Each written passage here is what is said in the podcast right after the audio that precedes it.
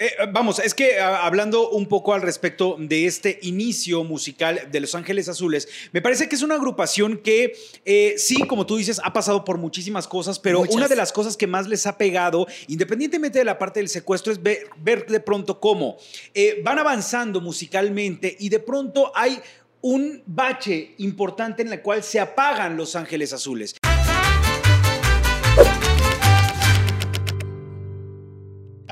Iniciar un podcast marca Morirás, muy bailable, muy tropical, Rafita. Estoy más que. Pensé que ibas a decir, estoy enloquecido Martínez Martínez de la la Garza, güey, claro. Más que contento, estoy muy indignado por el señalamiento que tuvieron una de las agrupaciones más grandes de La México. más importante de y la, la más cumbia. importante en cuestiones tropicales. Así es. Por supuesto que sí, con una gran tradición, una historia estrujante, pero también de mucha superación. Son nada más y nada menos que los Ángeles Azules de Iztapalapa para el mundo. Y con eso quiero empezar. Fíjate, chinita me puse. Ay, ¿Qué? sí. Y estoy chinita. ¿Qué manera de decretar? Claro. Porque desde que empezaron, tienen ese grito de guerra de Iztapalapa para el mundo. Cuando ahorita Iztapalapa, podemos decir, no es una zona residencial, por así decirlo. Es una bueno, es que nunca, delegación me parece que nunca lo ha sido. Pero creo que ahorita Iztapalapa pasa por su mejor momento en cuestiones de evolución, calles, alumbrado, etcétera, etcétera. Pero antes, decir Iztapalapa, güey, meterte a Iztapalapa sí era meterte en la boca del lobo. Claro. ¿No? Ahorita todavía tiene ciertas zonas, ¿no? Se lo digo porque pues ahora que ando en las calles ya conozco más o menos eso. Pero creo que en el momento de que emergen eh, Los Ángeles Azules y en cuestiones también de la clásica historia de superación, evolución personal. Una, es- una historia ¿no? inspiracional 100%. Eso es lo, lo- lo que tenemos que resaltar, ¿no? Correcto. Los hermanos Mejía Bante, además, extraordinarios músicos, nivel conservatorio, ¿eh? No, completamente. Estamos hablando de músicos con mayúsculas. Por supuesto, y que bueno, ellos eh, tienen un impulso muy importante de su señora madre, que, que ella... Doña Marta, que Dios la tenga en su gloria. Claro, doña Marta, que era eh, pues prácticamente este estandarte que ellos tenían para Los poder... traía en chinga. ¿eh? Una mujer. O sea, una, mujer. Mira, Ah. ya está en el cielo y lo digo con todo respeto. No usaba minifalda porque se le veían los huevos. O sea, los traía aquí. Ay, aquí los traía. Martínez. No, los, tra- los traía en friega. Y siempre No, en creo que si alguien, si alguien han respetado, y actualmente lo digo, eh, los hermanos eh, Mejía Bante han respetado esta figura de, la señora que eran los únicos personajes que se le cuadraban. O sea, ella decía cualquier cosa y ellos estaban eh, muy al pendiente, sí, justamente de todo lo que necesitaban, pero también de las decisiones que ella tomaba. Era una mujer sumamente preocupada también por qué les podía pasar. eh, eh, una, una mujer que nació para ser. Porque ma- acuérdate madre que también ¿no? están ahí sus hijos varones, pero también sus hijas. Las morritas. Las morritas. Eh, Claro, por supuesto.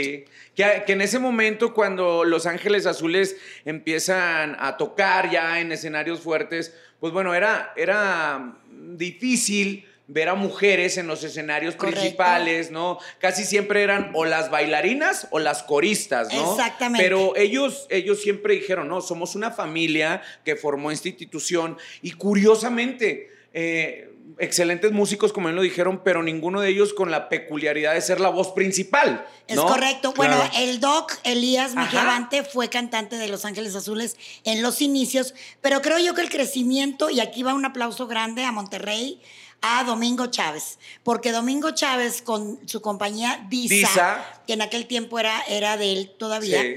eh, ahí empieza verdaderamente la carrera ya importante de Los Ángeles Azules. Y en un inicio el, el vocalista era el doctor Elías. Ahora, ahorita que vamos a hablar de todos los vocalistas, también Los Ángeles Azules es una empresa donde que ha sido parteaguas y donde han salido cantantes como Rayito Colombiano, Charlie. como Carlos Besíes, que luego hizo Los Ángeles de Charlie. Y bueno, ha sido una plataforma muy importante para muchas voces. Fíjate que eh, platicando alguna vez con, con el Doc, él tenía un agradecimiento especial nuevamente, porque ya lo, habías- lo habíamos mencionado alguna vez, como hay al- eh, eh, intérpretes o agrupaciones que se agradecen a los sonideros. Y en este caso, Los Ángeles Azules también tienen un agradecimiento especial para los sonideros ellos que para la gente que, que nos ha estado escuchando y que a lo mejor no los conoce tanto, son estos, eh, ¿cómo se podría llamar? Conjuntos de música. Eh, eh, DJs de barrio, DJs, papi. DJs DJ de de barrio, no te barrio. metas en que, tantos claro, pedos. que, DJs de por barrio, ejemplo, que como hacen la changa, mix. que por ejemplo como la changa, que Sí. vamos, toman una canción que a ellos les gusta y empiezan a tocarlos en estos bailes sonideros en los barrios bajos de esta ciudad y si esto se convierte en En un una locura. Sí, don. Ramón, el sonido de la changa es parte fundamental en el crecimiento de Los Ángeles. Ellos lo Y dicen, la también misma changa también lo Polymarch. dice. ¿No? Polymarch March, también. claro, Y así todo sucesivamente, ¿no? Eh, yo creo que es también un tipo de, de promoción no válida, por así decirlo. Es también como cuando empiezas a sonar en la piratería, que no te lo contea la disquera, Así es. pero en cuestiones de popularidad, Te cabrón. sirve pues, muchísimo, Te sirve te de madre. que abriendo un muchísimo. pequeño paréntesis, me reía porque hace unos días tú ponías una imagen Sí. de que hay un disco de corazón Sí, grupero. Hay un disco pirata en Corazón Grupero. Sí. y me dio un chingo de gusto andar ahí por atrás de la Catedral de la Ciudad de México y ver un MP3, cabrón, con más de dos mil canciones, pero con el logo de Corazón Grupero. hubieras comprado. Sabes que sí, me faltan 50 varitos. Oh, Andaba, eran 300 rolas por 150 y nada más traía 100, güey. Oigan, y otra cosa, aparte de la música, tienen una pozolería. Los, los, la familia Mejía Bante, no, bueno. O sea. No he ido a la posibilidad. Ay, que nos inviten, Tienen oiga. que ir, déjame decirte, está ahí en Iztapalapa, obviamente. No me acuerdo cómo se llama el lugar. Pero, haz de cuenta, un plato así grande, bueno, pues me comí dos, mi amor. Ay, güey. O sea, un pozole de Dios guarde la hora. Ay, y con la dieta ¿Cómo que se traigo. llamará? la- Pues, pozole suelta el listón de tu pelo. ¿Cómo, cómo chingón Cada se llamará? pozole No, tendrá el nombre de alguna huevo, canción, sí. probablemente. No, no, no me acuerdo cómo se llama, Oigan, pero, pero- delicioso. ¿Se llama pozolería qué? Poxin. Vamos, Pues vayan, porque está con madre el pozole. Y pónganla en su ubicador y vayan para ahí. Digan que lo escucharon aquí en el expediente de Corazón Grupero. Oigan, pues bueno, llega la popularidad de Los Ángeles, de Los Ángeles Azules. Pero vámonos a la pinche carnita, ¿no? A las tragedias. Estas tragedias antes del secuestro, que fue una parte Eso fundamental, fue, que es donde ellos se apartan un poco. Bueno, las la demandas. esposa, la esposa del doctor también era parte de Los Ángeles Azules. ¿eh? En los inicios tocaba, creo que el güiro o El algo güiro, así, Sí. ¿no? Pero. Eh, vamos, es que ah, hablando un poco al respecto de este inicio musical de Los Ángeles Azules, me parece que es una agrupación que eh, sí, como tú dices, ha pasado por muchísimas cosas, pero Muchas. una de las cosas que más les ha pegado, independientemente de la parte del secuestro, es ver, ver de pronto cómo eh, van avanzando musicalmente y de pronto hay un bache importante en el cual se apagan Los Ángeles Azules. Y ellos eh, lo mencionan como una de las partes pues, más trágicas de, de su carrera musical, porque ellos venían trabajando constantemente y de pronto hay un bache. ¿Cómo le pasa de pronto a estas agrupaciones una situación así, no? Sí. Lo que pasa es que eh, esto nunca tiene nadie el hilo negro. Claro. De pronto, también lo que sube rápido, a veces también baja rápido. Es decir, ¿a qué voy? Lo más importante es lograr la permanencia. Y lograr esa vigencia y esa permanencia no son enchiladas. Pero yo creo que Los Ángeles Azules han sabido muy bien manejar hasta sus ausencias. Claro. Este tipo de ausencias que en el futuro, les, eh, con las nuevas generaciones, rescatan canciones que hoy por hoy, a lo mejor que, eh, personajes que, o personas, eh, generaciones que no los conocieron a principios de los años 90, en los 80, hoy por hoy retoman las canciones y se siguen convirtiendo en un gran éxito. Yo creo que el parteaguas para ellos, cabrón, fue el Vive Latino primero. Claro. El estar en el Vive Latino, salvo tu mejor opinión. Y. Coachella, ¿no? Ahí te va cuál es mi teoría. A ¿no? ver.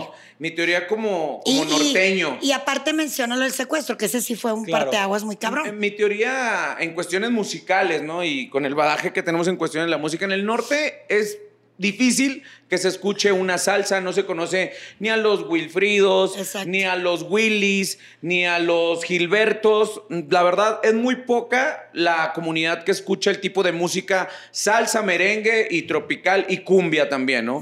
Entonces, cuando en el norte del país se empieza a escuchar la música tropical, era tropicalísimo Apache, ¿no? Que saludos a la, a- a Piña. la laguna, Celso, Celso Piña, Piña. Y, y ahí, o sea, lo que, lo que salía nada más de la parte del noroeste de- del país, pero no más, no había mucho. Los Ángeles Azules empiezan a popularizar la cumbia chilanga, o sea, Cumbia mexicana. Eso totalmente, es importantísimo. Pero viene este bache de por cuestiones personales y lo del secuestro, que ahorita más vamos a profundizar un poco más.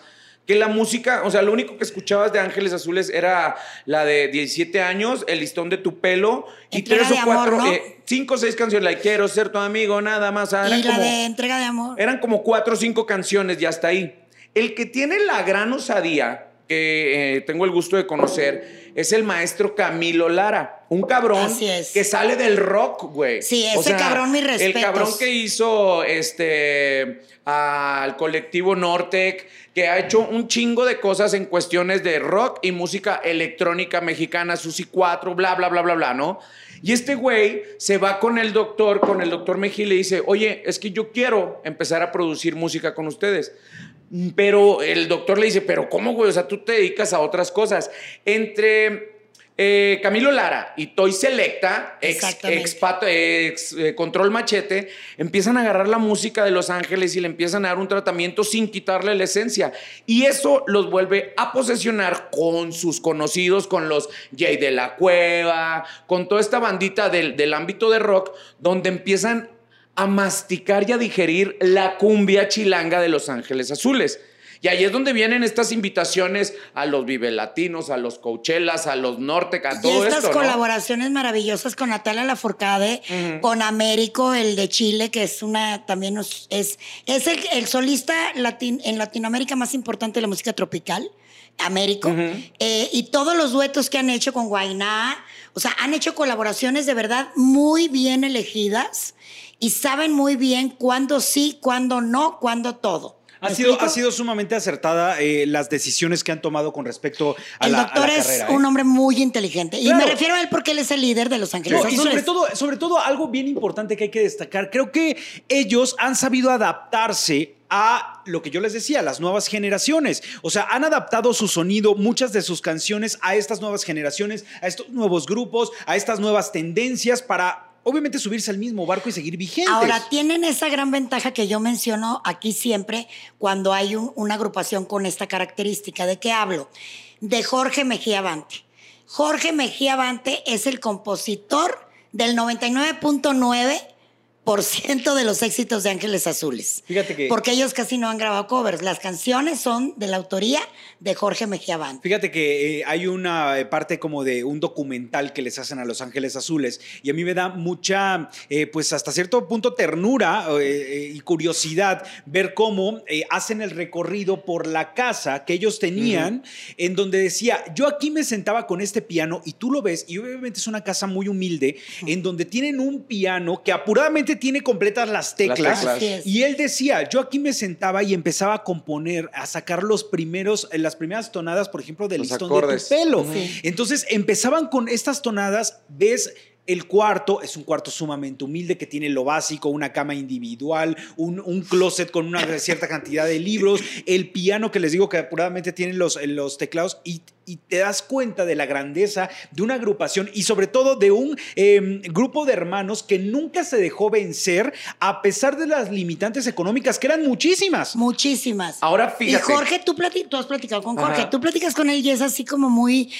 No te imaginas que él sea el autor, pues, porque es como muy calladito, muy así, muy... Me encanta. Saludos, Ahora, Jorge. imagínense ustedes de esta historia que les está platicando Navarro, de ese pinche pla- eh, teclado con, con teclas puteadísimas, madreadas, ¿no? En ese cuartito humilde, por así decirlo.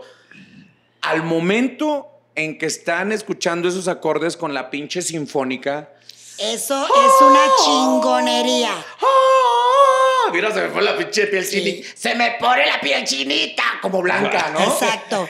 Imagínense toda esa pinche historia musical y todo el recorrido en la mente de, la familia de los, de los Ángeles Azules para llegar a ese momento. O sea, todo lo que han pasado, los momentos emocionales, eh, cuando tienen que estar en los juzgados con estas demandas, con los vocalistas que también son mis respetos. Yo creo que ellos también dijeron, está pelada, entonces nosotros somos las voces principales.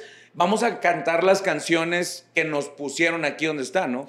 Lo que pasa es que ahí, a ver, qué bueno que lo mencionas, porque hay agrupaciones que restringen a los vocalistas que se van, porque lo pueden hacer si son de autoría propia, como es el caso de Los Ángeles, que Jorge es el autor, él puede limitar Claro. la, la- el que otra persona cante El o no intérprete. su canción. Eh, en este caso creo que ellos sí lo tenían restringido. Por ejemplo, Los Ángeles de Charlie les valió madre y pues terminaron en el bote. ¿Te acuerdas? Nada es que- más y nada menos. Es que es fácil, eh, digo, yo tengo la dicha de conocer a la mayoría de los que son primeras voces y después quieren poner sus propias empresas.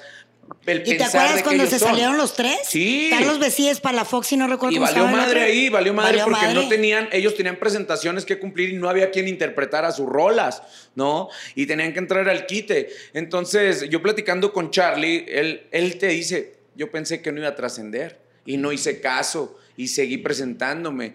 Ya cuando vi, bajándome del escenario, cabrón, que estaban los policías esperándome, yo pensé que me los iba a quitar de encima con, sí, hombre, ahorita. Una Y mordida, no, no. Ya iban por mí. Es que ahí ya entra derecho de autor. Y ya hasta que estuve madre. detrás de las rejas me di cuenta del gran error que estaba cometiendo. Pero mira, cabrón. bien lo has dicho todo el tiempo, Chicuela. Cuando sucede esto, ¿por qué chingados agarran o el mismo nombre o empiezan a agarrar las mismas canciones? o sea, si son tan choca. fregones. Pónganse si son- otro nombre. Pónganse otro nombre y canten otras canciones. Creen su propia leyenda musical. Ahora entremos al tema que ibas a tocar y luego siempre Sí, no, del secuestro, que ahí marca, eh, ahí marca un retiro, una ausencia importante Claro. en Los Ángeles Azules y una marca personal para el doctor de Yo creo que esta ausencia estuvo peor que el pinche socavón que tienen en Puebla ahorita, ¿no? O sea, de algo tan insignificante que ellos pensaban que jamás les iba a pasar. ¿Por qué? Porque estaban en un. en- se sentían del pueblo, Sí. ¿no? Y de repente recibir una llamada y decir que alguien tan importante estaba privado de la libertad,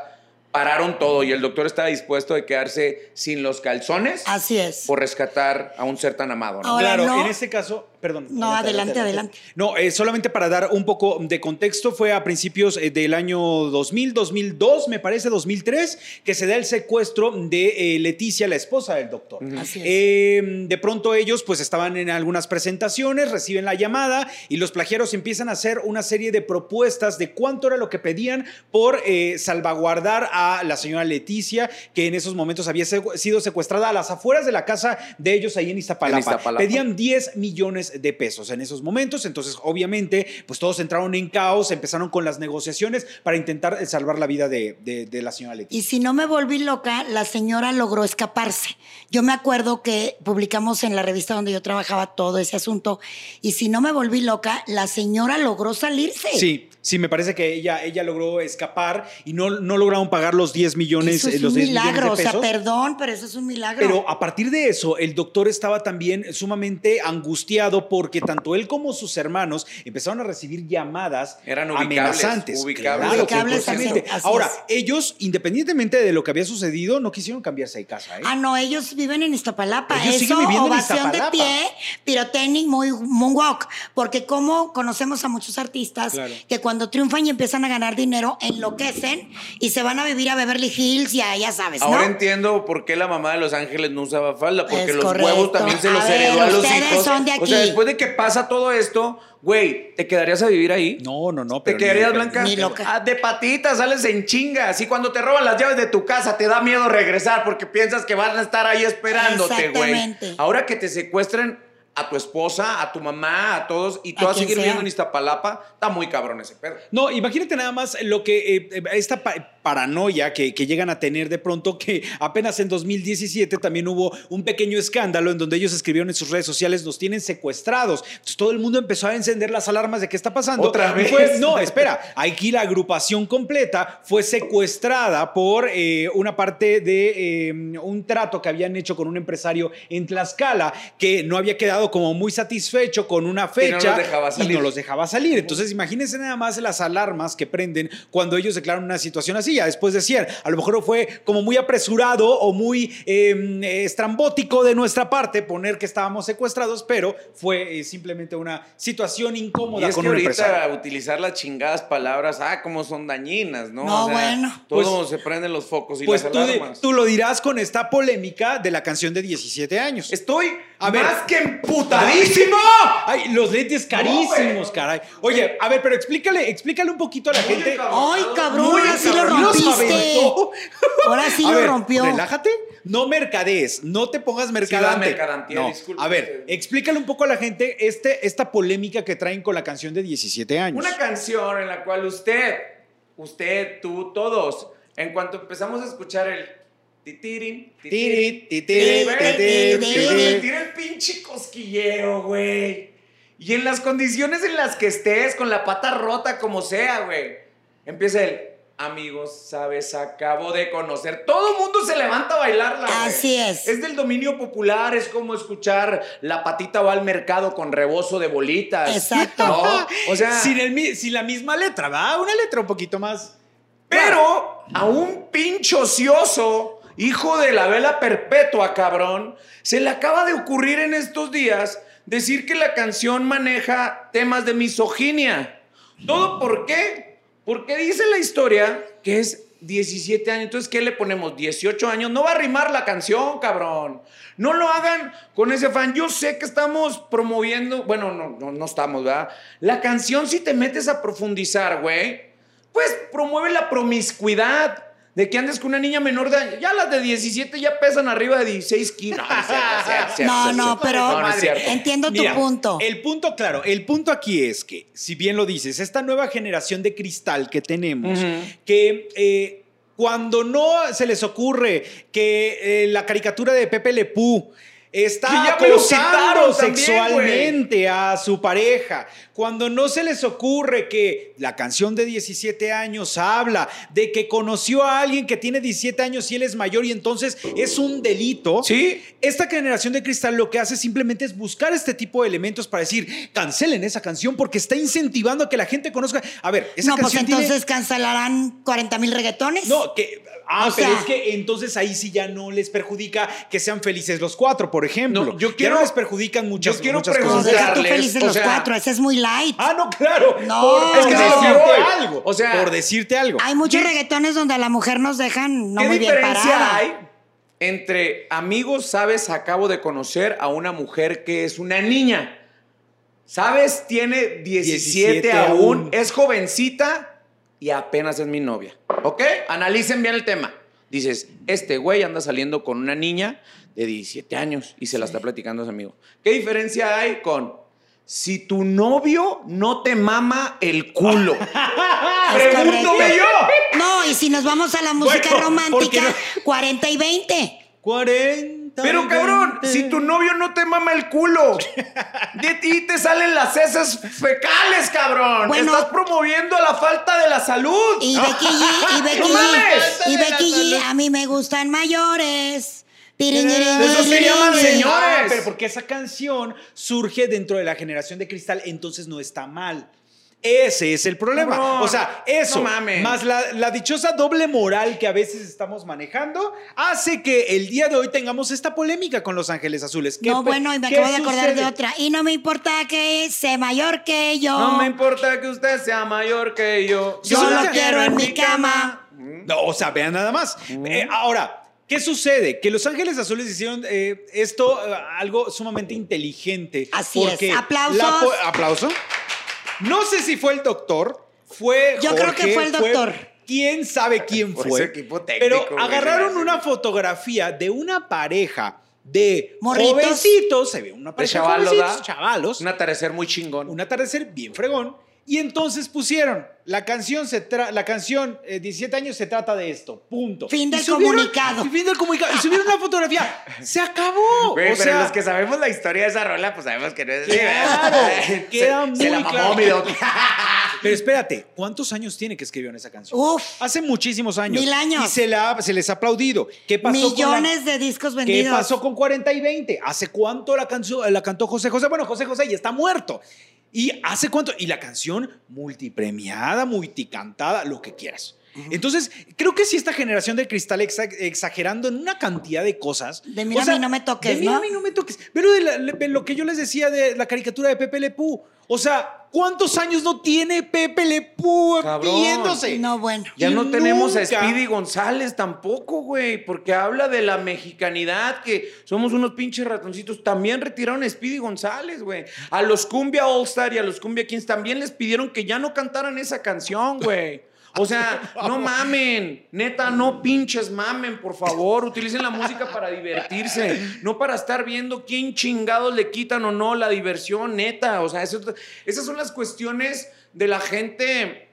Bueno, Ociosa. en este caso, pues sí, cabrones, ¿qué, qué, quiénes son? ¿La pinche Cofepris o quién? O sea, que alguien me explique, No, pero es que se les hace muy fácil. Recordemos que en esta parte de redes sociales, a cualquiera, cualquiera tiene acceso a una cuenta de Twitter, de Instagram, para meterse con un perfil falso y empezar a armar un verdadero desmadre. Entonces, eh, tenemos desgraciadamente esta generación de cristal que no entiende de límites. Ellos simplemente quieren expresar su punto de vista y arman cosas como la que tenemos. Volvamos a la maravillosa y brillantísima trayectoria musical de Por Los favor. Ángeles Azules por el- los lentes que quedaron Porque de, ya están de hechos pirata. Miren, miren, papilla. miren mi berrinchito en cómo te vuela los vuelos acabo ya que rompió. Miren, Ay. Ya se rompieron. derrama. Así. Así. Va a cantar, si tu novio no te mama el culo. Oye, pero pareces, pareces nuestra queridísima Catalina, Catalina Krill. Krill. Catalina Krill. Estos pinches chamacos que escuchan el podcast, ¿qué van a saber de Catalina Krill, güey? pero bueno. Ahí Pero está. bueno, volviendo a la carrera maravillosa de Los Ángeles Azules, eh, qué manera de tener vigencia, de tener una carrera, además presentándose ya y haciendo colaboraciones como en este disco de, de Buenos Aires para el Mundo, con gente, con, con Lali Espósito, que es una de las cantautoras juveniles más importantes de la Argentina, actriz también. De series y de Ah, la que- la Lali sí, Espósito, cómo mis no, respetos. no. Che, querida, ¿viste? Te mando saludos, nena. La que sale en esta, en la serie de, En la serie. de Netflix esta Pero muy aparte ella hizo una novela en Argentina muy importante desde niña, es actriz desde niña. ¿Sabes y qué es, es lo cantautora. que, lo que a mí me gusta de estas canciones de Los Ángeles Azules?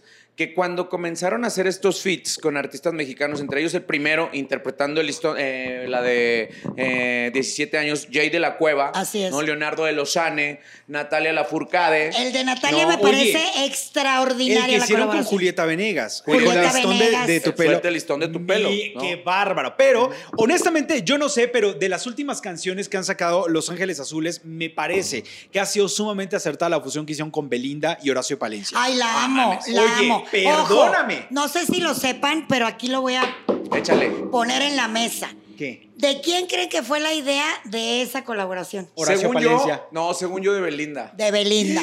Sí, güey. Fíjate. Oye, pero Horacio Palencia no, cuando vino nos fíjate dijo, que ¿no? ahí te va la historia porque me la A contó ver, a ver. Horacio Palencia.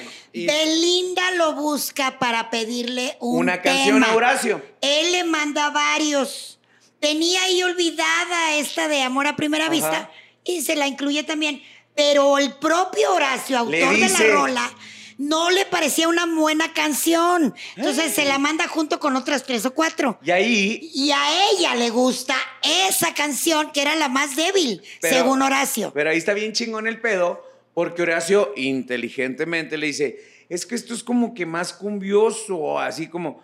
no Como sé". diciendo, "No va para ti". Exacto. Y ella dice, pues con el pedo de que ya se perfilaba para ser la primera dama del regional, güey, ya teniendo el pedo con la voz que México y la chingada, este, ella dice... Pues le hablo a Los Ángeles Azules. Imagínate, no es lo mismo hablarle uno al Doc que le digas, oiga Doc, me regala una entrevista, soy Héctor Navarro de Corazón Grupero. No, me manda A que de repente le digan que es que Belinda le habla. No, o sea, imagina, ah, chinga. Belinda, pues Pero pásamela, güey, ¿no? fíjate la visión de Belinda. ¡Claro! O sea, ella escucha la rola y no dijo ninguna otra agrupación tropical. Ajá. Dijo Los Ángeles Ahora, Azules. esperen tantito. Si echamos más o menos cuentas, ¿que no esta situación ocurre justamente cuando ella empieza con su convivencia con Nodal? Sí. Según yo, sí. Poquito antes. Poquito Ah, antes. pero ya ahí andaba el rollo, No, ¿no? no, no, no. andaba, fue antes. andaba en la primer voz, güey. La que se hizo Acuérdate aquí en que ahí Azteca. era Lupillo. Ahí era Ahí era, Lupillo. ahí era, ahí era el de los pinches del, El el de la de- crayola. El de la crayola, oye, Pero ese es otro podcast. Del crayolazo. Del crayolazo. Oye, a ver, Chicuela, espérate. Un, un paréntesis. Paréntesis. Chicuela, es necesario, sería un honor tener a Lupillo en un podcast. ¿Otra vez? Otra vez, para sacarle todo el... ¿Cómo se raya? Sí, lo vamos a invitar. Por favor, Bueno, ya, volvamos a Los. Regresemos. La Belinda, visión de Belinda, o sea, pensó en Los Ángeles Azules. Totalmente. Y luego eh, ella fue la que convenció al doctor de hacer la colaboración. Se hace la colaboración y además invita, qué reina eres Belinda, invita a Horacio Palencia a que vaya con ellos y también participe. Claro. Y la cante y aparezca. Claro. Y Aparte- aparte hay otro que nunca mencionamos. ¿Cómo se llama el otro que está ahí? El, que es Eric- DJ. Eric, ¿qué? Rincón. No. Eh, sí es Eric Rincón, el ¿cómo que era de? Tribal Monterrey, ¿no? espérame, ahorita te Bueno, digo. Bueno, en lo que En buscan lo que el nombre. busca Blanca, y ahí te voy a poner la pinche cereza en el pastel y es parte fundamental también de la popularidad de esta canción. Es el video, cabrón. El video está Lalo hecho... Ebrat. Lalo Ebrat. Ah, Lalito Ebrat, claro. Lalo Yo Horacio Palencia. Ángeles Azules y Belinda. Pero él nunca se le nombra. Porque nunca mencionamos a Lalo Claro, sí. pero ahí está también. Es verdad. Pero les decía, con respecto a la cereza del pastel, desde mi punto de vista, es el video que está hecho en el Salón Los Ángeles, cabrón. Así O es. sea, una catedral de la pura Y sabrosura, tiene el puro 512 vacilón. millones de vistas. Y 512 pa- que invitan a protagonizar el video al chacal de la película de Roma, cabrón. Al actor este que sale en la película de Roma, que sale enseñando el bigote. Guerrero. eh, Sí. Guerrero. Sí, el que se parcha a Yalitza, ¿no? Ay, a la gente que no la ha visto ya se la quemaste. Sí. El que se la parcha y la deja embarazada y la deja y se va. Sí. Ah, oigan, en la película no van a decir que Yalitza está Ay, embarazada, ¿no? no. Así es. Pero- Entonces eso habla también de... y Ahora, algo importante, eso, eso le permitió a Horacio Palencia, como cantante, ojo, no como compositor, como cantante, actuar con ellos en el Auditorio Nacional. Claro. O sea, no manches. Sí, la verdad es que fue Pone una- a Horacio también a otro nivel. Pon a otro nivel. Oigan, pero con respecto a lo del video que mencionan, también la generación de Cristal alzó la mano cuando el video, ¿no se acuerdan? Los tatuajes de Belinda. No, déjate tú los tatuajes, el clasismo. Sí. Ah. Ellos decían que era un video clasista y que cómo era posible que mostraran ahí esta diferencia de prieto- clases. al prieto con Que- el güero, que es güera, claro, ¿no? porque entonces ella es la fina, a pesar de tener los tatuajes y se une con un eh, chavo de otra clase social. Hasta eso hubo pedo. ¿Qué no vieron a Marte Duele, hijos de la rechingada? ¿No vieron Romeo y Julieta? Ya, paren de mamar con eso, hombre. Hoy vienes de. Hoy Güey, vienes- es que me emputa, güey. Digo, yo que soy prietito, yo que soy de tez humilde, ¿no?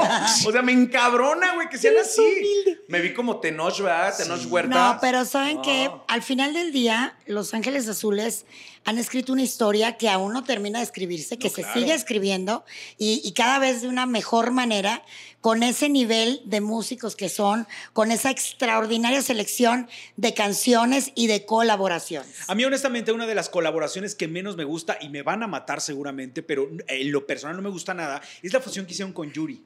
Me parece que la fusión que hicieron con Yuri no me gusta tanto. O sea, no- ah, ya sabía que me ibas a pelar los Amiga, ojos. perdónalo. Perdónalo, neta, por favor. Yuri es ¿Qué- mi ¿Qué rola paisana. es?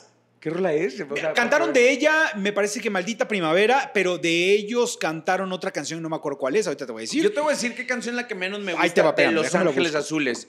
La que acaban de sacar, bueno, no, no está ni tan reciente, la de Yo tengo un novio, yo tengo un novio, yo tengo un novio que me lleva. No me gustó, siento que no la debieron de haber sacado, no era el momento, no es el mood de, de Los Ángeles Azules. Y regresando al tema musical, Blanca, y acotando lo que tú dijiste ahorita, eh, que son un chingadazo en Argentina, yo creo que son de, los, de las pocas agrupaciones eh, que estando en México pueden hacer feats de las mismas canciones con varios artistas, como lo hicieron con eh, Natalia Lafourcade, y esa misma canción la interpretó Jimena Sariñana, ¿no? Así es. La canción que interpretó Jay de la Cueva también la interpretó eh, con la Sinfónica, no recuerdo quién más, creo que Leonardo de Lozane. Pero estos güeyes, si se van a Chile y agarran a Vicentico, digo, A agarran, se van a. Argentina, si agarran a Américo, si agarran a Vicentico, si agarran a todos, pueden hacer el copilado de la música de Los Ángeles eh, con músicos y talentos argentinos. Si se van a Chile, agarran a todos A los los de talentos Chile, con Mon claro. Laferte, con este Beto Cuevas, todos, todos los chilenos. Sí. Y pueden hacer las canciones de Los Ángeles Azules con puro talento chileno y así sucesivamente estos cabrones son unos pinches dioses. Y el catálogo de Los Ángeles Azules es, ojo, porque hay artistas de moda y hay artistas de catálogo. Los Ángeles Azules son de catálogo. Y vamos a hablar que no es tan fuerte, extenso, Blanca, sí. ¿eh? O No, sea, pero, pero puro madrazo. exactamente. Puro Sí, madrazo. Pura pinche crema y nata. Oye, eh, eh, Chicuela, tú que evidentemente conoces mucho más a, a la familia, pero también tuviste la oportunidad de conocer a la señora Marta, el impacto por la muerte de la señora Marta, que también ha sido uno de los sucesos Fuertísimos. fuertísimos para ellos. Yo platiqué con el doctor y pues devastado, obviamente, porque siempre ha sido una familia muy unida, una familia muy cercana. La señora hasta sus últimos momentos todavía tronándole los dedos y así. Entonces sí, sí los devastó muy cañón. No, y que lo han sabido canalizar. o Bueno, sea, y también- es que la mamá es la mamá, ¿eh? Cuando se te va la mamá, olvídate. Completamente. Es un dolor con el que realmente aprendes a vivir, ¿eh? Nunca se va. Pero yo creo que ellos, como, como les decía hace unos momentos, lo han sabido canalizar. O sea, son una agrupación que independientemente a un secuestro, las ausencias, eh, Las de repente demandas. también las demandas, Sí, eh, los ex vocalistas. ¿Y sabes qué me decía el doctor? Que de repente, aunque la señora ya no esté, cuando sucede cualquier cosa, ellos se acuerdan, mamá, como decía mamá, ¿no? Tal cosa. Entonces la mamá La sigue citan. estando presente, claro. Completamente. Porque les enseñó tanto y les, les como que estuvo siempre cuchillito de palo muy cerca de todos y, y sabía además las, las debilidades y fortalezas de cada uno de sus hijos. Completamente. ¿Con quién les gustaría una fusión de Los Ángeles Azules con un artista que no hayan hecho? ¡Ah, qué fuerte! Yo voy con los anglos, güey. Sí. Yo voy con los chonchos de Estados Unidos. Creo que Los Ángeles ya conquistaron eh, todo el mundo de habla hispana. Me gustaría que hicieran con, con figuras de talla internacional, pero cantando cumbia en inglés. Pues Me encantaría, güey. Estamos bien locos tú y yo. Se van a morir con quién me gustaría ver a mí una colaboración A ver. de Los Ángeles Azules. Con Antonio Banderas.